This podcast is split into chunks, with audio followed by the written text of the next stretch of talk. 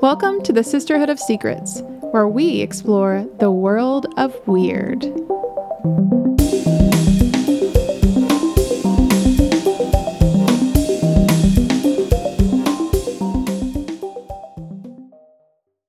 Hey guys, welcome back to another episode of Sisterhood of Secrets. I'm Stephanie. And I'm Taylor. Welcome back, guys. We got some new followers apparently. Yeah, Um, we appreciate it.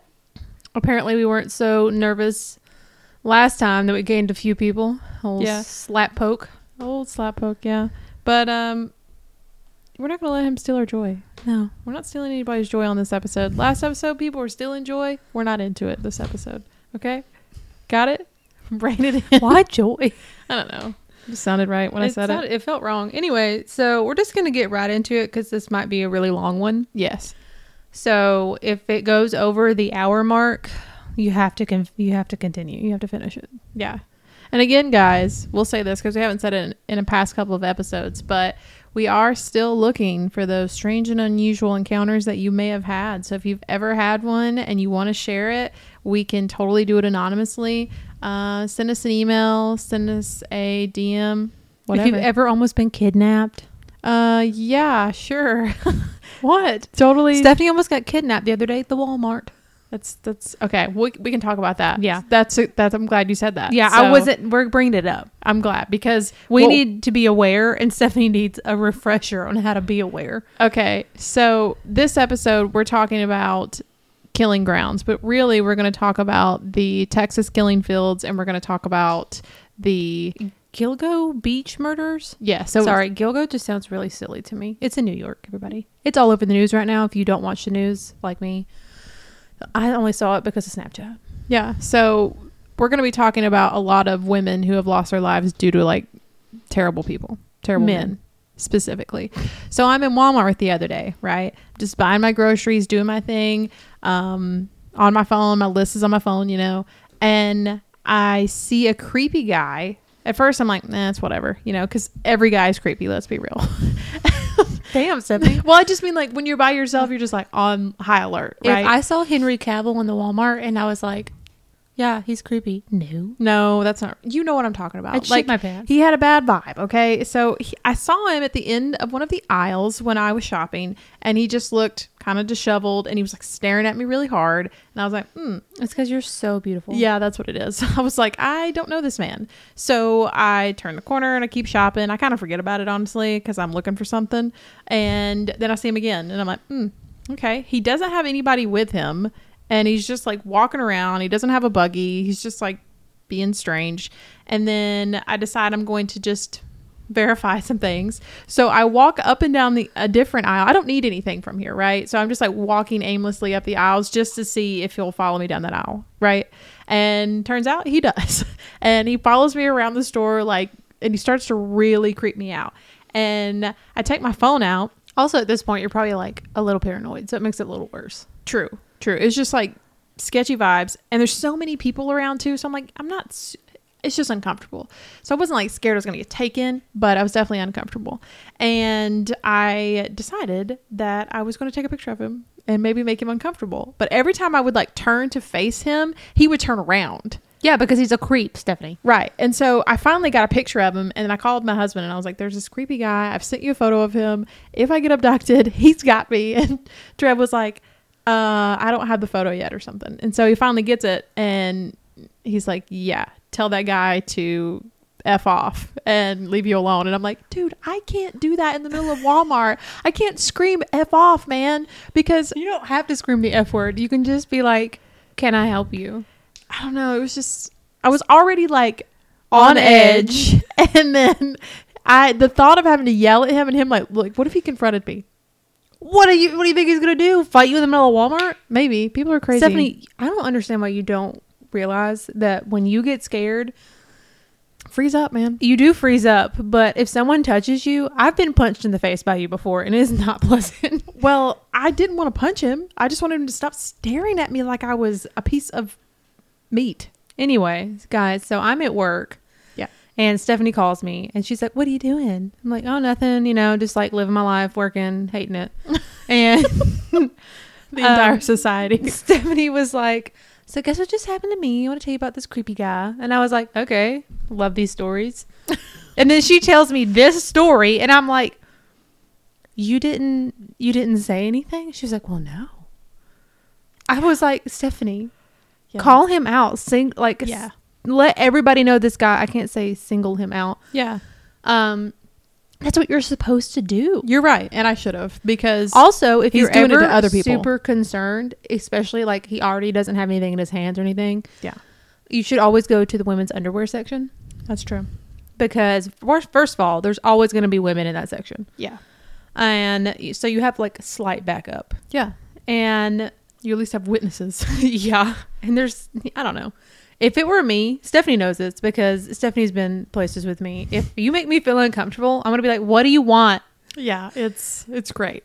Stephanie, I've saved our lives a bunch. You remember I that time we went Christmas shopping? That old lady tried to steal my purse. Yes, yes.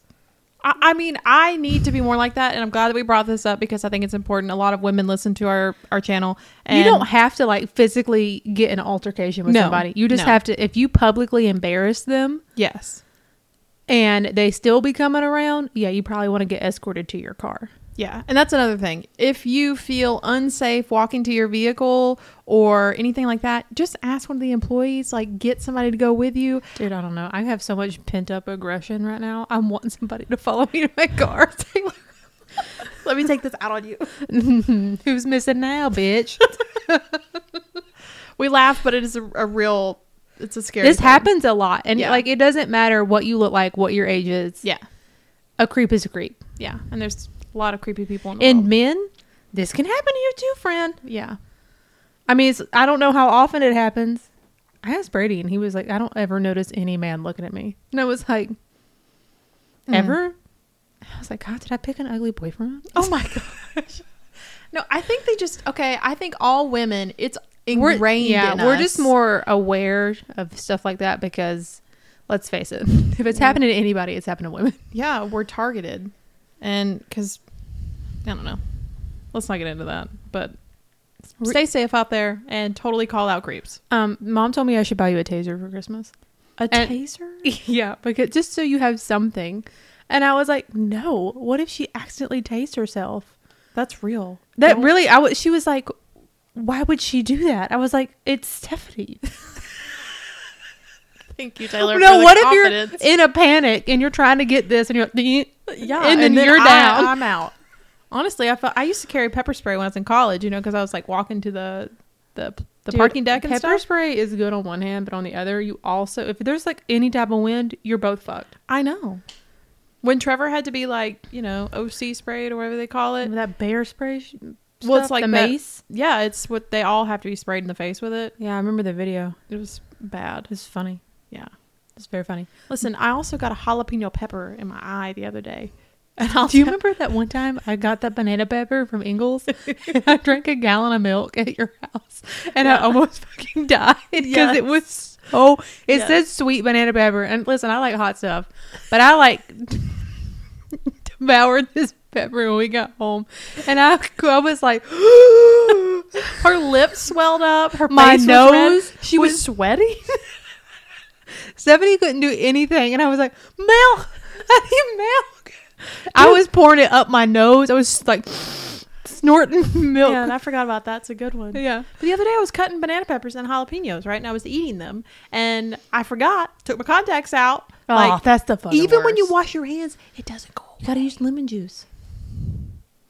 So I now know I can't be pepper sprayed. I couldn't survive it because that jalapeno pepper burned my eyes so bad I thought I was gonna have to go to the doctor. Yeah, it takes like 20, 30 minutes for the burn to go away out of your eyeballs. Ugh. No. Sorry, guys. You didn't need to hear the pepper stories, but you did.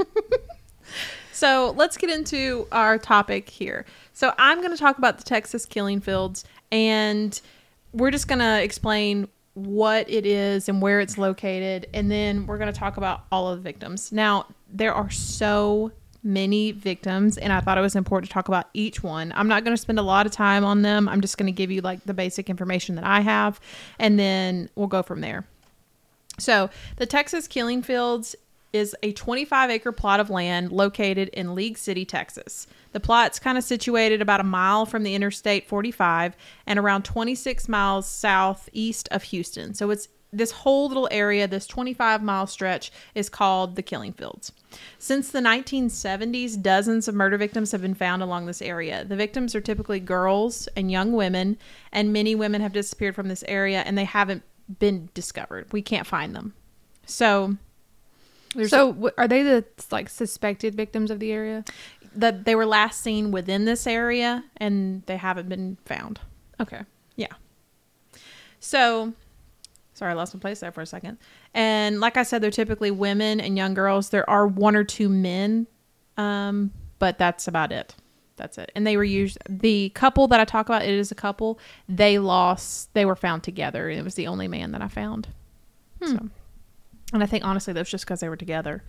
Authorities believe that it's the work of like multiple serial killers, not just one in particular. It's just A dumping easy- ground? Yeah, it's just an easy place to dump a body. Dang. Yeah.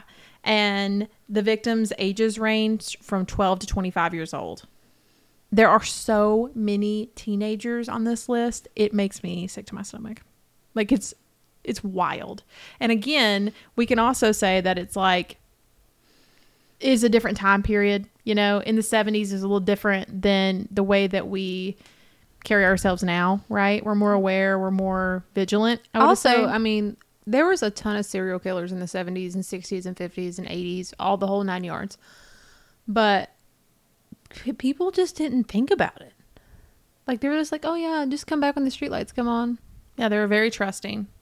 Yeah. which is wild when you mm-hmm. think of like Bundy and Gacy and everybody else just roaming the streets. Yeah.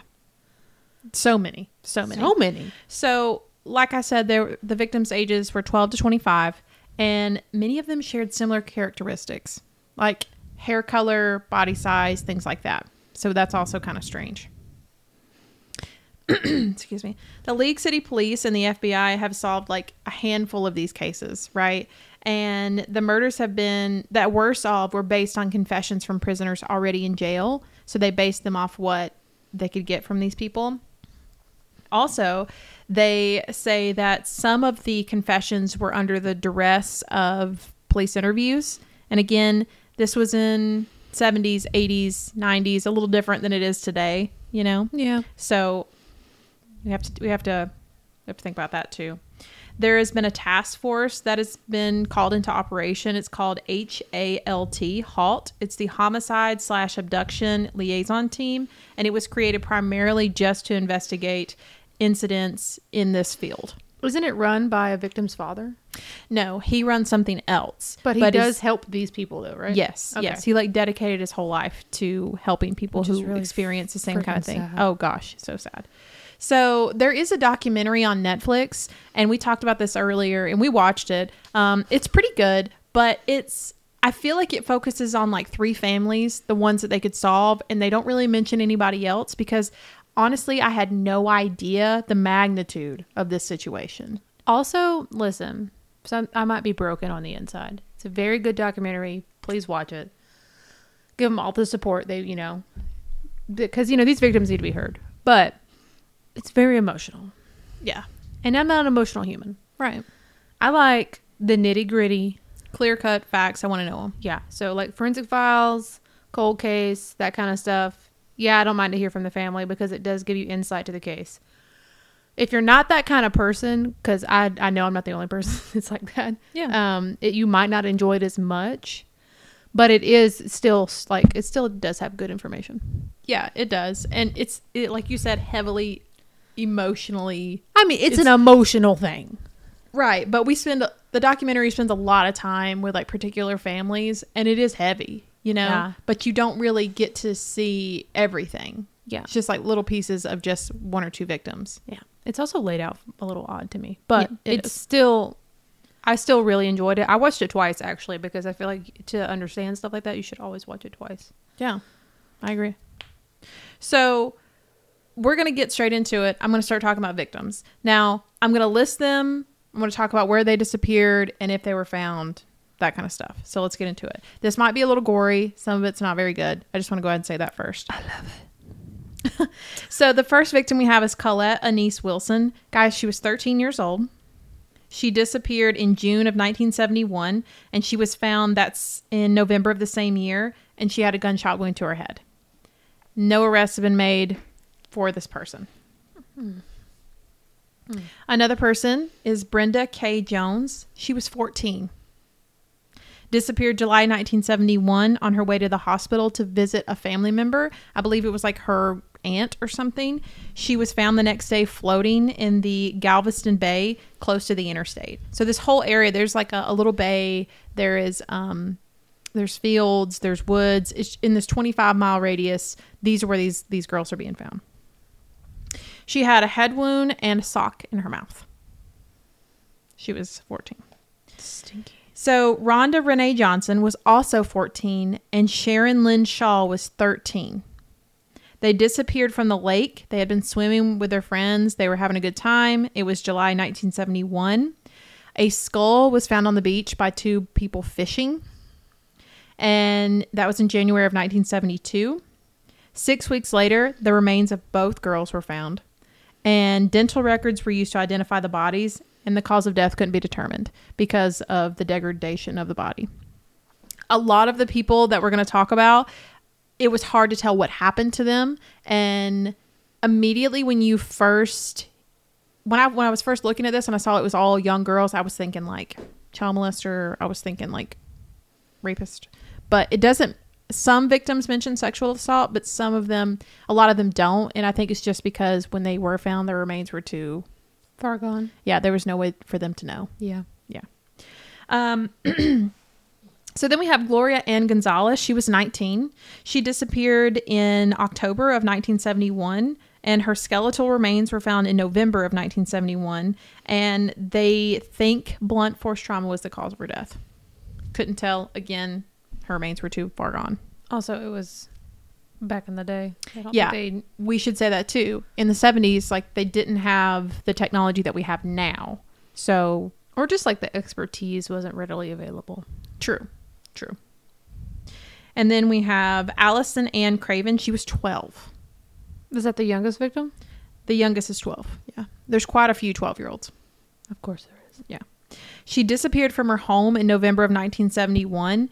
So she had been at home and she was hanging out at home. Her mom left for about an hour to go to the grocery store. Just a quick errand thing, nothing nothing crazy. She came back and she was gone. Um 3 months later, partial remains were found in a field. They found hands, they found an arm and a few teeth. And then in February of 1972, the rest of her remains were found near the Interstate 45. It was 10 miles from her home. So just throwing body parts everywhere. Yeah. So my thinking behind a lot of these is that these terrible humans, these serial killers, these whatever you want to call them, they are driving up and down the highway, right? Yeah. They are driving through towns close to the highway or little settlements, neighborhoods close to the highway so that they can find their victims. Yeah. And then they dump them as soon as, you know, they're It's like finished. the Golden State Killer. Yeah. And that's what makes it so hard to figure out what happened to these girls or who did it to them because there's no evidence. And these people did it and they left and they never came back. I mean, that you know of. Right. It's true. So then we have Debbie Catherine Ackerman and Maria Talbert Johnson. They were both 15. They were hanging out together. They were attempting to hitchhike to go get some ice cream. And again, this is in the 70s, so it's a little different than it is now. Um, not a big deal. Just, hey, can you pick me up and take me to the ice cream parlor? Uh, their bodies were found bound and partially nude a few days later. Both victims were shot, tied down, and they were drowned. My God. Yeah, it just seems like massive overkill with a lot of these. Then we have Kimberly Ray Pitchfork. Pitchford. She was 16. She disappeared in January of 1973. She was last seen at the Dobie High School in Houston, Texas. She was taking her driving test. So, and then after taking her driver's test, she she wasn't found. They couldn't find her. And then later on, two boys find her 2 days later. Her watch and her shoes were missing, and the cause of her death was strangulation. Why you gotta take her shoes? Uh, on I thought maybe it was like I don't know, like a crime of opportunity. They saw her and they like stole her shoes and her watch, and then they just killed her. Nothing more to it. I don't know. Yeah. Or is it like he wanted something to remember her by? You know how they are like that. I usually feel like they pick small things like a watch. The shoes, Mm, I don't know. Maybe it's a feet guy. Maybe so. And then we have Brooks Bracewell. She was 12, and Georgia Caroline Geer. She was 14. They disappeared in November of 1974 near a gas station by Interstate 45. They went to like, they were just like getting snacks. It was a convenience store. They were just kind of hanging out. Their remains were identified, were not identified until April of 1981. They disappeared in 74 and they weren't even found till 81 and they have no way of knowing what happened to them. Yeah. It had been way too long. Suzanne Bowers was 12, disappeared of May 1977. She was walking from her grandmother's home to her home. It was a three minute walk between the houses. Like they were in the same neighborhood. She was just like leaving her parents' house and going to her grandma's house. Nothing crazy, right? Um, they found her skeletal remains two years later, and they don't know what happened to her either. They don't have a cause of death for her. Tina Gail Clouse was 17, and Harold Dean Clouse Jr. was 20. So this is the male that I was talking about earlier.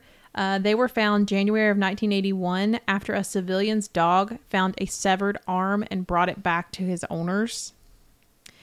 Their heavily decomposed bodies were found a few days later when they brought in an entire team of investigators and police dogs and things like that. Tina had been strangled and Harold was bound and he had been beaten to death. In 2022, recently, 2022, that was weird saying that. Yeah. Felt They- weird. Yeah. Using forensic genealogists, their daughter was identified. So they had a daughter, like an infant, and I guess she had went into the system or she was raised by a family member. It didn't really go into it. But they found her living in Oklahoma and they were able to tie them to her. Yeah. Because I guess before then, they didn't know who these people were. Yeah. And then we have Michelle Angela Garvey was 15. She disappeared of Ju- in June of 1982 after running away from home in Connecticut. She was having some family problems and like her parents, you know, she was like teenage angst, you know. So she Yeah. left and she probably uh, hitchhiked through. Uh, she was found in July of 1982 near other buried victims in the same plot. They found um, they found that her cause of death was strangulation and she had been sexually assaulted. Perfect. Yeah. So again, like the documentary talks about the type of layout of this area, right? It talks Yeah. about how it's easy to hide a body here, how it's the the accessibility from the interstate and things like that, and how a lot of people are moving through. But nobody talks about all of these people. My thing is, who owns this property and why is it not like heavily boarded up? You know what I'm talking? Like you know, like Well, why- a lot of it has been developed over the years. So like you know those buildings are haunted. Yeah, so things are happening. Like it's not like it's just desolate. Like things have happened throughout time, but it's still there's still vacant areas. I don't know. I just feel like maybe somebody should be patrolling the area if you know if it keeps being a drop off for dead mm-hmm. bodies. Well, we're right now we're in the 80s. So it does stop after like the early 2000s. but still, Yeah. that's like 30 years of like a dumping ground for dead people. Yeah. Yeah, you're right. No one was like, maybe we should put a patrol guy out there. Uh, and it, maybe it goes back to what you were saying earlier how like maybe it was because they lacked resources maybe the fbi wasn't called in because they were so i mean they were finding people but like some of these people were found much later right their bodies were found years and years. yeah, years but later. like it's not like it's the desert, okay? Yeah. It's not like this is an area that can be monitored. right It's not like just vast and empty.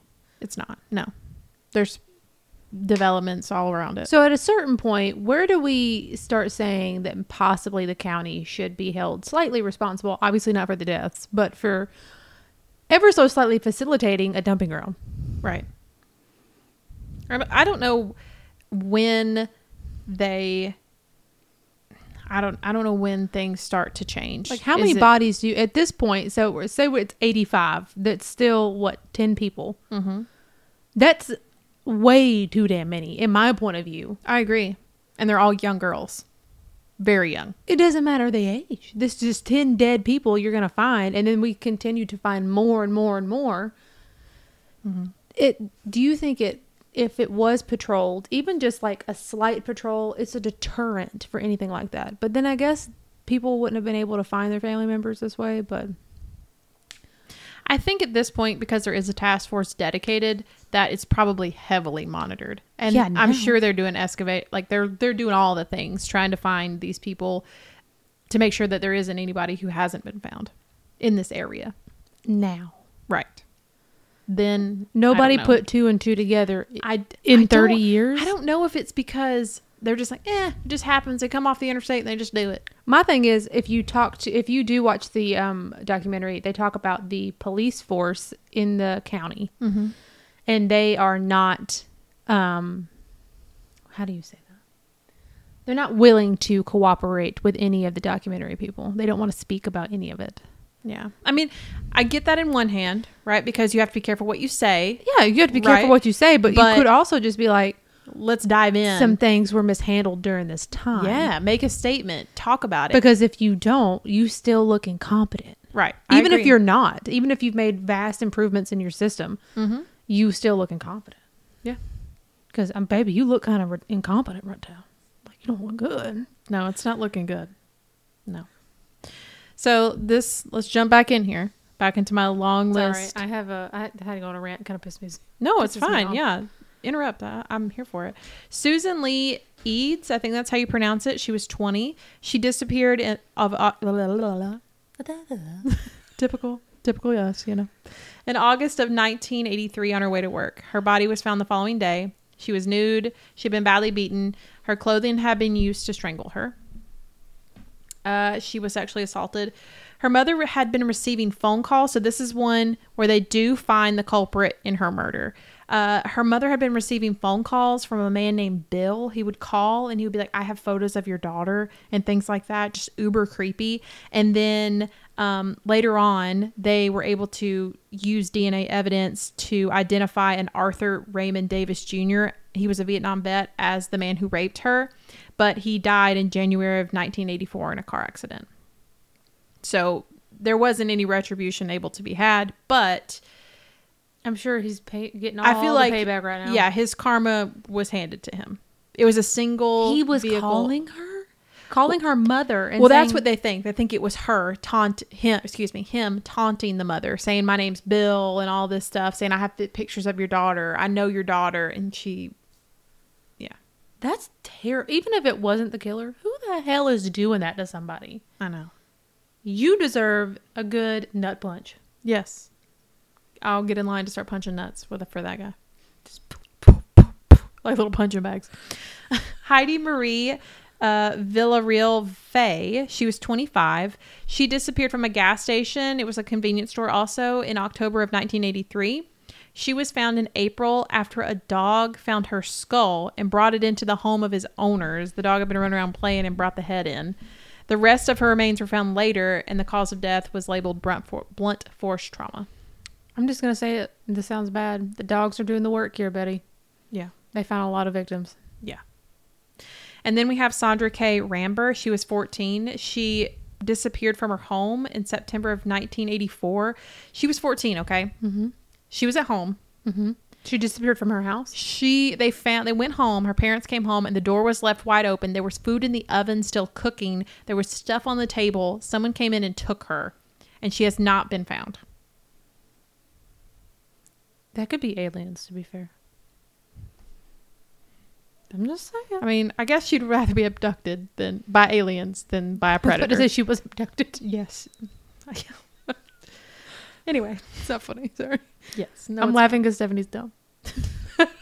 Then we have Laura Lynn Miller. She was 16. She disappeared in September of 1984 at the same gas station as um, the Heidi Marie Villarreal Fay, the one where they found the dog brought her head in. Yeah. Uh, she was at the same gas station. Her, rema- her remains were found 60 feet away from hers. They were right beside each other in So, this same field. guy. hmm Um, she was discovered in 1986, and they couldn't figure out her cause of death because of, yeah. Mm. Then we have Ella Ellen Rae Simpson Beason. She was 29. She's one of the oldest victims. She disappeared in July of 1985 after leaving the Texas Moon Club. She had communicated with her friends that she had met a guy. She was excited. Her body was found under a sofa in a field. Her remains were exhumed in 2012, and her cause of death was blunt force trauma. She was also mentioned in the documentary. Yes. Yeah. Michelle Doherty Thomas was 17. She disappeared from her home in October of 1985. She was last Wild. seen. They were. She went to a gas station, and this is the last time anybody saw her. She got into the car with two men, and she has not been found. They don't know where she went. Do you think they just marked her as a runaway? Probably. Yeah. But I'm glad that all of these people have been put together so that you can go forward from that, you know, because they all disappeared from the same area. I think it's important to talk about each one of them, Yeah. um, just so maybe a connection, somebody out there can make a connection. We also have Audrey Lee Cook. She was 30. Last seen December of 1985. Her remains were found the same day as Laura Miller Cook, and she had died of a gunshot wound to her back. They were laid. Um, what is it when you're laying on your back? What's that called? There's a fancy word for it. Anyway. Supine? Yeah, she, they were laid up against like a tree area, and she was identified in April of 2019, along with a woman named Donna Prudhomme, via using the genea- the family tree DNA situation. Yeah. That's how they were able to identify these victims. So for 20 some odd years, nobody knew who these people were. They were just Jane Doe's. Then we have Shelly Kathleen Sikes. She was 19. She was last leaving her job as a waitress. She had been working a shift and she was going home. It was May of 1986. Her car was found the next day on Interstate 45. There was a broken window. There was blood all over the back seat, and she's not been found. There's no more evidence where she is. Then we have Susanna Renee Richardson. She was 22. She was last seen at work. She was a night clerk at the Casa del Mar condos. She had been working, she was in her office. It was October of 1988. A coworker was sleeping downstairs, like he was below her office or above her office. I don't know which one exactly, but he heard a scream. And then he heard like a car speeding away. And by the time he got to her office, she there, she wasn't there. And he ran out to the parking lot and they found a shoe in the parking lot. And she's not been found. Yeah. Then we have Donna Marie Prudhomme, and I mentioned her earlier. She was 34. Uh, last seen July of 1991. Her remains were found by a civilian in September of 91, and the cause of death could not be determined due to decomp. Um, she was identified in 2019, like I said earlier, using the family DNA situation. Then we have Lynette Bibbs, 14, and Tamira Fisher, 15. They were last seen. They went to a teen club. Apparently, they had it was like the YMCA, I guess, like Boys and Girls Club, like we have here, and they were hanging out. And they, oh my gosh, I lost my spot. I'm so sorry. Nothing worse. I hate that.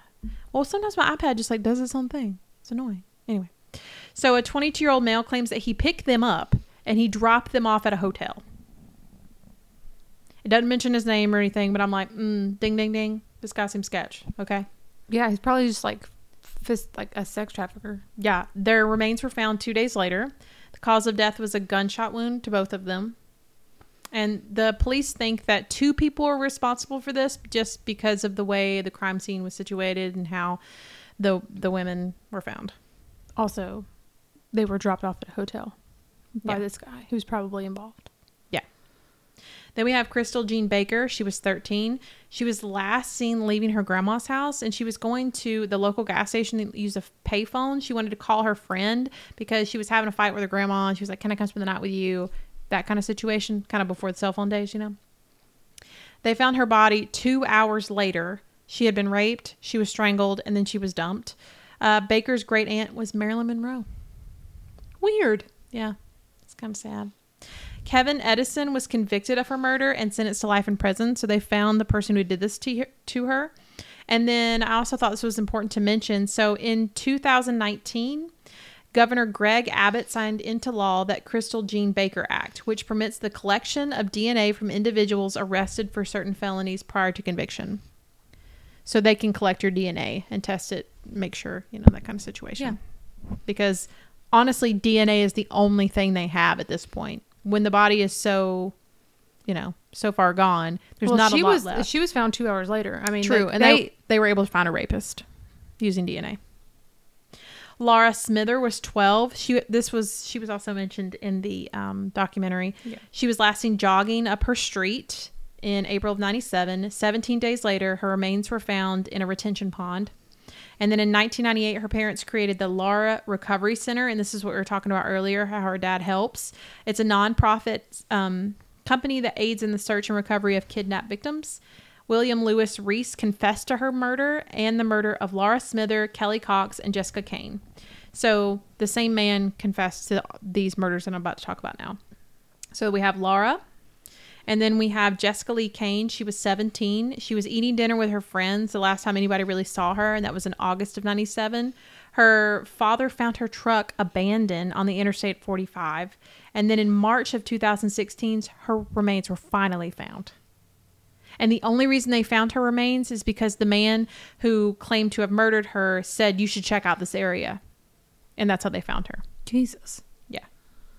You only said that to like get some kind of Yeah, privilege. something was happening, yeah. Kelli Ann Cox was 20 when she disappeared in July of 97 from a gas station. She had locked herself out of her car and she called her boyfriend from the payphone and was like, hey, can you come get me? And then they never found her. She disappeared when he got there. She wasn't there. Her remains were found in March of 2016 after the same confession. They found her in the That same area. Sucks. Yeah. And then we have Tot Tran Harriman, and he was 50, or excuse me, she was 57. This is the oldest victim. She was visiting relatives in Texas, okay, and mapped out an entire route. And she was going to go from League City to Corpus Christi, and she planned to drive. She was an experienced driver. I mean, she was a mature woman, and she was going to drive on Highway 35. Uh, July of 2001, she disappeared, and nobody's ever seen her again. Hmm. Yeah. So she kind of doesn't really fit the mold of the other people. So I think that that was kind of like, I don't know. It's weird. And then we have Sarah and Lewis Trusty. She was 23. She disappeared in July of 2002 while riding her bike near her church. She was found the next day and the remains were found a few weeks later. And there isn't a cause of death listed. I don't know if they're just not releasing that or not Can the family sure. opt for it to not be released? I don't I don't know how that works, honestly. You would think that Sometimes you would want to. I feel like if it was, know. I don't know. If it's me, dog, you have full permission to release it. Okay. I'll put that in my back pocket. And then our last victim we have is Teresa Lynn uh, Vanegas. She was 16 and she disappeared in October of 2006. She was walking near the Gree K subdivision. She was just out for a walk. Her remains were found three days later. The cause of death was strangulation. Um, they found her near a high school. She was also sexually assaulted and her hair had been cut off. What?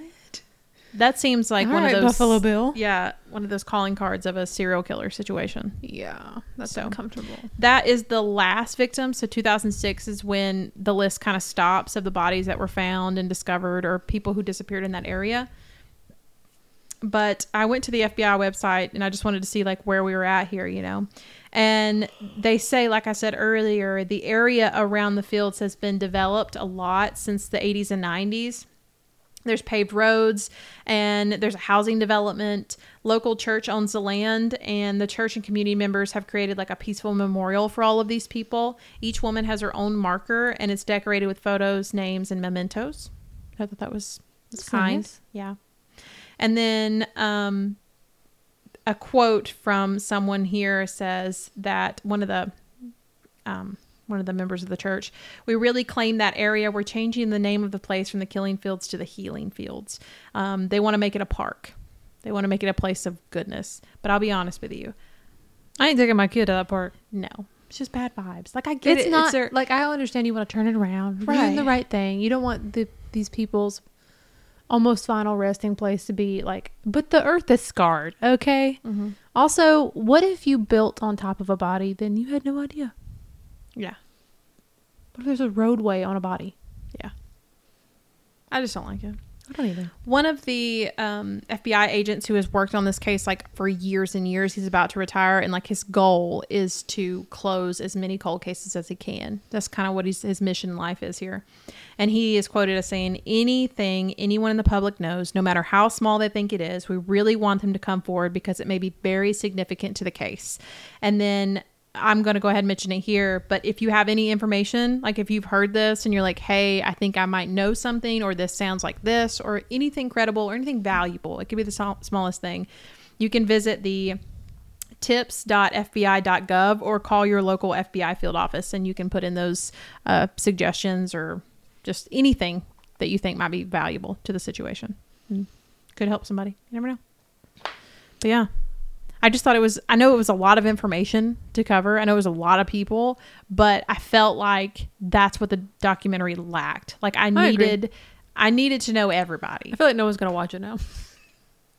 No, I mean it's good. I I mean know, but I feel it no set up a backstory like really like you know the environment, you know the people. A lot there was a couple of families that were really targeted and those are the ones that were like solved, but there's so many more. And they're still missing people. So I thought it was important to talk about it. There's so many missing humans. I know it creeps me out when I think about it.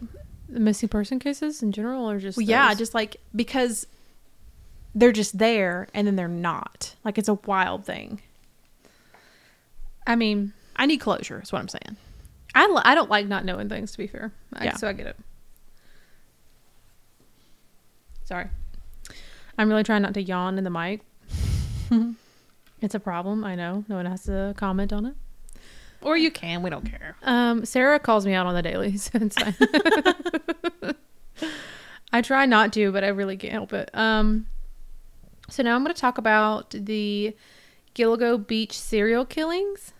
Yeah. Okay. and So that's what you were saying earlier. This is like a hot topic right now. So it's a hot topic right now, but y'all got to bear with me with like I'm going to talk about the murders, but the guy that they arrested that they were like 100% sure that this guy did it. I don't have a lot of information on him yet because it's an active ongoing case and it has not made it to court, so they can only release so much information. right. Um, I can do like a slight backstory on him, but it's really just like limited. Usually, they don't do that kind of detailed research on serial killers until after they've been convicted, Right.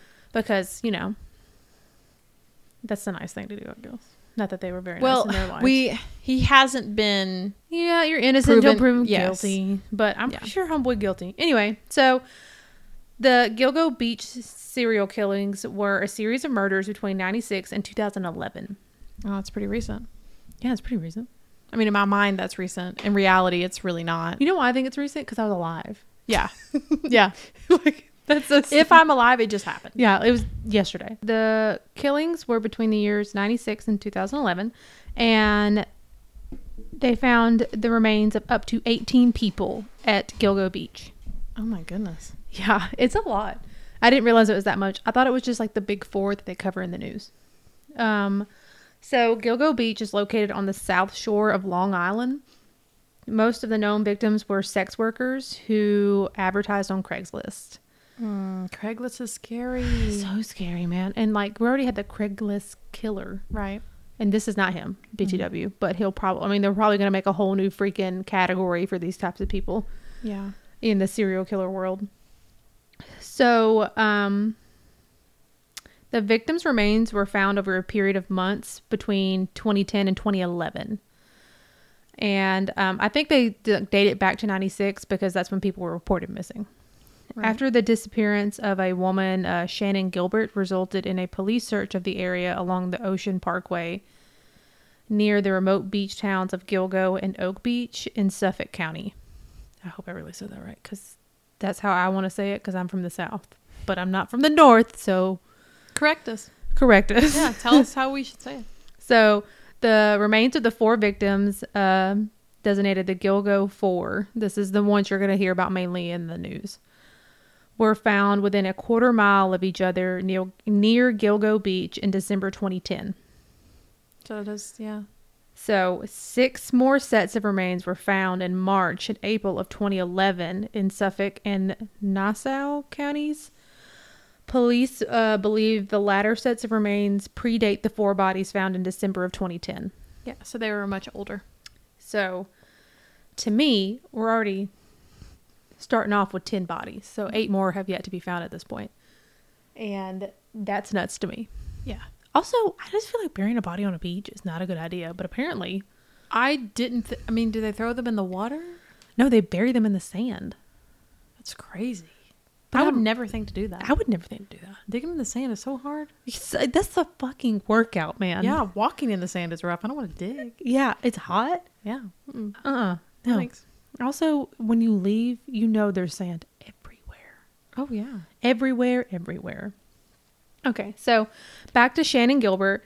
Um, her remains were found a year after the remains of the Gilgo Four were discovered. So her cause of death remains contested, with police claiming accidental drowning, while an independent autopsy done by the family determined possible strangulation.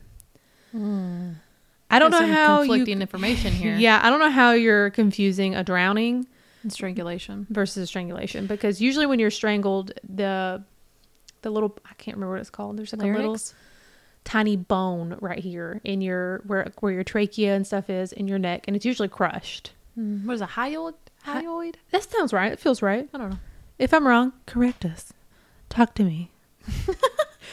so on July 13th of 2023, a resident of mm, I don't know Massapequa Park was arrested in Midtown Manhattan as a suspect in the case. He was charged with the following the char- the following day in the murders of the three of the Gilgo Four victims: Megan Waterman, Melissa Barthelemy, and Amber Costello. So this man was. So this is the man that they have recently um, arrested. So before I get into him, I'm just going to talk about the previous police investigations because I want to talk about him last, since there's limited information. okay. So the first discovery of humans human remains was made uh, by the side of Ocean Parkway in Oak Beach on December 11th, 2010. So the investigation was prompted by the search for the Shannan Gilbert lady that was missing. So she was a 24 year old woman who had disappeared in the area in May of that year after fleeing from a client's home and making a 23 minute long emergency call to 911 saying they are trying to kill me. So this I is hate this. yeah, so she is also a sex was also a sex worker in the area and she is what prompted um the search that led to the discovery of all of these remains. Wow. And when I tell you that, yeah, 18 bodies, 18 remains is what they have found, there's a list of other possible victims under this guy's belt. Wow. That and there's a lot of Jane Doe's too. Yeah. So, a month after her disappearance, the Suffolk County Police Department's Missing Persons Bureau asked an officer to search for Gilbert with his trained cadaver dog. It's just kind of sad. Like a month? You're not even going to give her a month? Yeah. Well, I don't know. I mean, you have to be realistic. Like, if I know realism, but like, even in our area, if you go missing, right? dude, I just feel like if you get, go missing in the mountains, you're dead. Yes. Yeah. We. T- I mean, they're search and rescue and they look, but after so long, Yeah. you know. So, if you wanted to know the dog's name, he's a German Shepherd named Blue. No. Sorry, I had to include that tidbit. Good on you, Blue. Yeah. So, of over the course of the summer of 2010, the detective unsuccessfully searched the gated beach community where Gilbert had, was had, had last been seen. I don't know why he couldn't get in there. Like, wh- why was it unsuccessful? Like he wasn't really- able to actually get inside of don't the know. compound, or like he just didn't find anything. he. It says he had an unsuccessful search of, Yeah. the, of the of the gated community. Yeah, it was means he didn't find anything. did you not go like hard in there or something? You know? Well, his dog didn't alert to anything. I don't know. I feel like Blue was just probably playing in the water. I have a German Shepherd at home, so I just that's what I think all of them are like. When they're ready to work, they're ready to work. I guess. So the officer made a new attempt at a search in December um, of that year. Staying close to the shoulder of the parkway, the detective based his choice of search area on FBI data, including uh, indicating that dumped bodies are frequently found close to roadways, Right. like the killing fields. right, because it's just the ease of dumping a body. Yeah, because you know, the hassle of killing was just too much. Yeah. Sorry. Despite the super thick vegetation and a light layer of snow, uh, Blue, the cadaver dog, alerted to a scent, which the pair tracked to a skeleton in a disintegrating burlap bag. Oh my goodness. That's a big ass burlap bag. Yeah. Also, I mean, where do you even get those anymore? I was she like folded up in it? I mean, they get pretty big. Like a flour sack, you know, it's pretty large. But Yeah, I've I n- don't I, haven't know. seen one of those in Ever? yeah Like, TV. I've Yeah. seen one on TV. yeah, TV. Ever since I've been alive, flour has come in a paper bag. that's true. Yeah. Anyway, so Wait, is um, it flour in a sack? a sack of flour? Yeah, Okay. Because like back in the People day, people say that. Yeah. though. they say a sack of flour. because it used to come in like a like cloth sack right, or they would make burlap bag. clothing out of it. Yeah, and Yeah. the Great Depression, they started putting patterns on them because people couldn't afford clothes. Side note. Fun fact. So, um, the remains were later identified as Melissa Barthelemy's, though it's not even the person they're looking for. Police discovered three additional bodies while searching the scene for further evidence. This is just like the killing fields. It's just like the killing fields, but up north. right. It's just a different location where people are dumping poor people, poor humans who have been hurt. Yeah. So the bodies of four other victims, Maureen Brainard, Melissa Barthelemy, Megan Waterman, and Amber Costello, were found approximately 500 feet from each other. Yeah. This was somebody's place. Yeah. Yeah. Yeah. It's wild. So in March of the next year, 2011, partial remains of Jessica Taylor were found along Ocean Parkway. Eight years earlier, in 03, other parts of Taylor's remains had been found in Manorville, in a town of Suffolk County. So she was spread out. Oh my goodness. Um, I hate that. that's it's just so like a- weird it's to Some of the victims that I talked about earlier, you know, like they'd find their hand or they find this. It's like a, you know, just spreading them out. Uh, So the next month, in April of 2011, police uh, discovered three additional sets of remains: an unidentified female toddler, an un- unidentified Asian person. I don't know why it says person. Maybe they don't. They couldn't. Maybe the pelvis was missing. possibly, and the remains of Valerie Mack, partial remains of whom, like those of Jessica Taylor, had been found in Manorville years earlier in November of 2000. Man. Yeah. So this is just like a really weird thing. So two more bodies were found in Nass- Nassau County. An unidentified woman whose partial partial remains had previously been found on Fire Island in 1996. So, and then there was an unidentified woman with a distinctive tattoo of peaches who was later found to be the mother of the unidentified toddler found in Suffolk County. I hate that. It's really it's really bad. It's really sad. Yeah. So, I mean, mine was sad with like twelve year olds, but like a toddler and a mom. I'm assuming that she was probably also a sex worker still though and had her kid with her. Yeah. You know what I'm saying? Yeah. Well, she probably didn't have childcare. You know how oh, life yeah. is now. Yeah. So on May 9th, 2011, police speculated that because of the similarities in the cases of Valerie Mack, who at the time was unidentified, and Jessica Taylor may have been murdered by a second separate killer. So these may not actually be um, the guy they arrested. Like they they don't know if he can take credit for him. Right. And in November of 2011, police announced that they believed one person to be responsible for all 10 murders and that the perpetrator is almost certainly from Long Island. The single killer theory stems from common characteristics between the conditions of the remains and foren- forensic evidence related to the bodies. So they went from multiples to single. Pretty much it's just like we aren't sure. So in June 2011, Suffolk County Police announced a $25,000 reward for information leading to an arrest in the Long Island murders. So Shannan Gilbert's remains were located in Oak Beach and they were found in December of 2011, 19 months after her disappearance. And like I said earlier, her cause of death is still contested. They don't know I don't know how you confuse drowning versus strangulation, but that's not my job. No. And I understand like when you maybe there is a some confusion as maybe she ended up in the water regardless and they don't know what actually caused her death. Was it drowning or was she dead when she went in? Yeah. Maybe that's the kind of the Well, 19 months after, I, I imagine that she, there's, you know. yeah. They're working great. with limited stuff here. So uh, the FBI got involved um, in like 2015. So when they became involved, the announcement came one day after a former police chief James Burke was indicted for civil rights violations and conspiracy. Mm. So that was not good on the county. Man. Um. Anyway, the homeboy resigned from the department l- shortly, and he was reported to have being to have blocked FBI involvement in the Gilgo Beach cases for years. That's not sketchy or anything.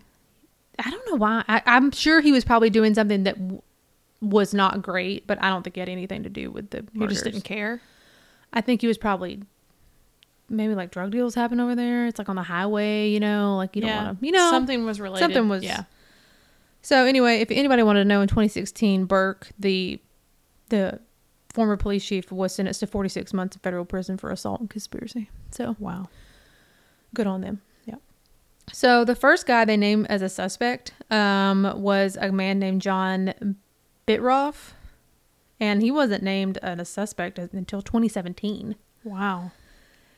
and um, he was a carpenter from Manorville, Long Island, and was suspect in at least one of the murders. Bittrolff had been convicted in May of that year of the murders of two sex workers in from the years 93 and 94.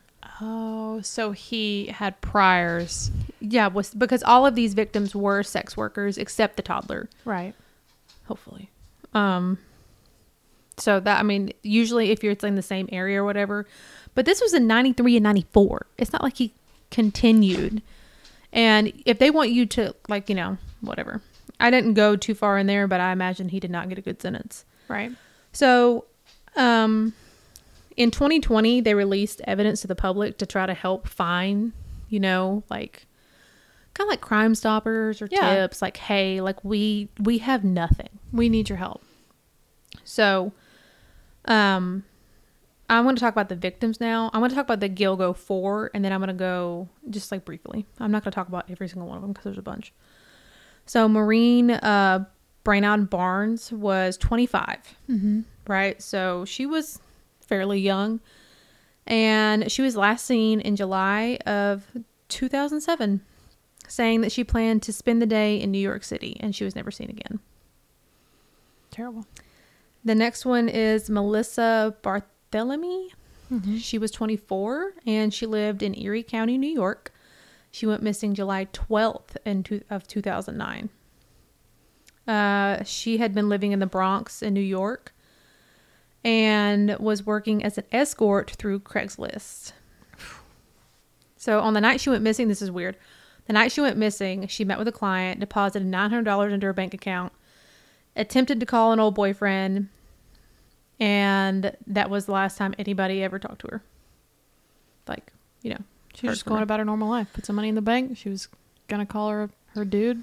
Yeah, and then she received um listen, this is awful. So after she went missing, beginning like a week after and lasting for about 5 weeks, her teenage sister received a series of vulgar, mocking and insulting calls from a man who may have been her killer using her sister's cell phone. Are you kidding? So the caller asked the sister if she was a, excuse my language, whore like her sister. And a bunch of other stuff that I'm not getting into because I ain't about that life. wow. So uh, Barthelemy was only four foot ten and weighed about 95 pounds. was so tiny. And when they found her, she had been strangled. The previous victim had also been strangled. Sorry, I forgot to add that. Megan Waterman, 22 of South Portland, Maine, went missing on June 6, 2010, after placing advertisements on Craigslist as an escort. So the previous day, she had told her 20 year old boyfriend that she was going out and would call him later. At the time of her disappearance, she was staying at a motel 15 miles northwest, nor, or sorry, northeast of Gilgo Beach. Um, her body was recovered in 2010, and she was about five foot five and a little tiny thing too. And she had also been strangled. The next victim is Amber Lynn Costello. She was 27 of West Babylon, New York. Um, she was also a sex worker and unfortunately a heroin user who went missing in September of 2010. That night, she reportedly went to meet a stranger who had called her several times and offered her $1,500 for her services and was never seen again.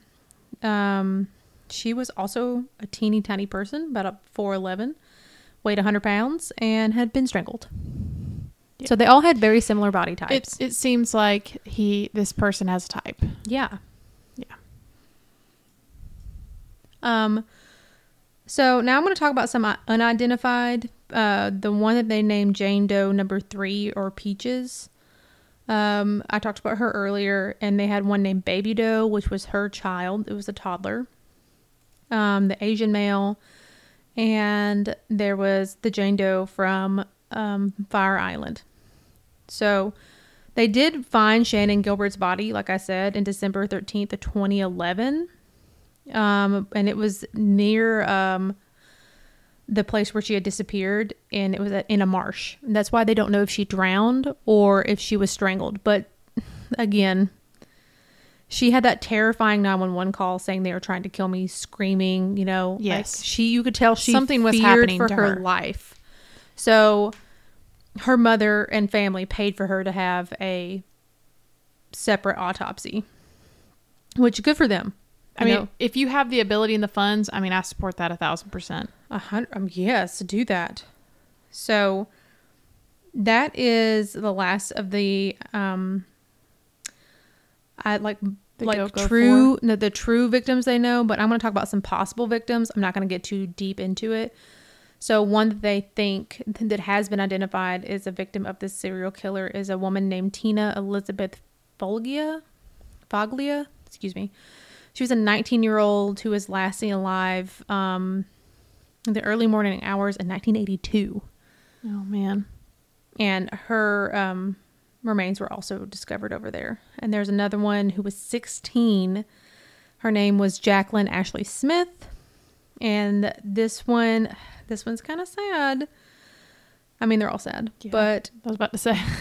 this is a male uh, victim by the name of Andre Jamal Isaac, who went by the stage name Sugar Bear, and uh, was a drag queen. He was 25 year old, 25 year old when he went uh, missing, and he didn't get found until 2002. wow. So pretty sad, and they don't know how he died, but his arms and legs were found several miles away from his actual body, body in plastic bags. Yeah. So he was dismembered. Yeah. And another uh, another one that was found was Jamie Diane Seymour. She was a 21 year old escort. Another So the this is just I don't mean to interrupt you, but like this is it lines up so much with the killing fields. Like this is just another dumping ground Yeah. for people. yeah another um, but see, I don't know. Like I don't know how they know for sure these people were all sex workers because because Andre was a um, drag queen, not a prostitute, so it doesn't really fit the bill. So they find a bunch more uh, bodies, but they're not identified, and or maybe not a bunch more. There's two more. So I don't really want to talk about them because I don't know their names. Yeah. And now I'm going to talk about the man they arrested. His name is um, Rex Heuermann. Mm-hmm. Um, he's 59. He's from Massapequa Park. Massapequa. Sorry. So his arrest sent like shockwaves through his community as he's described by his neighbors as a well-dressed man who would commute to work in Manhattan as an architect with no reason to believe he could be involved in any type of killings. And that's what he wants you to believe. So if he's found guilty, people are like, homeboy's clearly living a double life. Well, how many ser- serial killers were also doing that? You know, Um, all of them. like on the outside, of course, they're completely normal, but inside they have. I don't these know. I don't think anybody thought Dahmer was creepy- normal. No, not even his family. God bless him. So he's actually only been arrested for the Gilgo Four. He's not being arrested for all of them. I'm sure they will try to tie as many as they can to him because the way he was caught, again, I don't have a lot of information on this man due to an ongoing case. And I think we were going to do a part two after his case is aired. Yeah, so we can totally talk about the trial and hopefully a conviction. So they've been following him for years. They did say that they they don't want anyone to know or didn't want it, it to get back to him how closely they were following him. because they had information that led him. So or- they collected you know. some DNA from one of the bodies, and it had been stored, whatever. So that the roundabout way how they get to him has not been released. So I don't know how they get to this man, but because there was only that one other guy they suspected, but they wanted to get his eye, um, his DNA. And obviously, he's not going to be like, "Oh yeah, here's my spit." So yeah, for real. police followed him for like a year trying to get his DNA. Oh my god. And how they did it was they waited until uh, they had like outside his work or something like, or it was his work or restaurant. Anyway, he had been eating pizza and threw the crust away because he's a demon. Yeah, the crust is the, The best, best part. part. It's my favorite. And so they collected the pizza crust and um, got a DNA match to him. They also, after the DNA match, went through his, they did a search of his home and his cell phone records, and now they have cell phone evidence through the Craigslist ads. oh my goodness. Thank goodness for technology, man. So the only and pizza thing, crust. yeah, I mean, I guess about the pizza crust, I'm kind of sad about it. But um, the only thing that he has said as a statement, the Rex Herman Herman, uh, was in tears. I did not do this, but they got his DNA and his cell phone records, so DNA doesn't lie, man. you can't fight the DNA. Yeah. But We'll see what happens though. I mean, this is going to be some big news, I think. if they don't have sufficient evidence for all the other murders, it's gonna or the you know the bodies they have found, it's gonna be kind of a letdown for the families and the victims. But they're hoping for some type of closure. yeah, I mean the closure is the biggest biggest thing I think for a lot of humans. But at least they found him. Yeah. I can't wait to see how this goes. So we'll have to keep our ears and our eyes open. My eyes are always open, baby. Close them. No. All right, guys. So this was a super long episode, and thank you for sticking around with us. We had a good time. We Um, almost didn't make it. we had some technical difficulties along the way. Uh, you guys don't know this, but it was We've been here for two and a half hours. it's been pretty hairy trying to record this bad boy today. Stephanie pulled her hair out. She's now bald. I am now balding. Um, but again, thanks for sticking with us, and we appreciate all of you, and we hope to hear from you if you enjoy the episode or not. Um, again, so that's it. Thanks for tuning in. Yeah. Bye. Bye. Make sure you follow us on our Instagram account, sisterhood underscore of underscore secrets, and our Facebook page, Sisterhood of Secrets. If you would like to share any of your spooky or unexplained encounters, email us at sisterhoodsecrets1 at gmail. Don't forget to like and subscribe. Bye for real.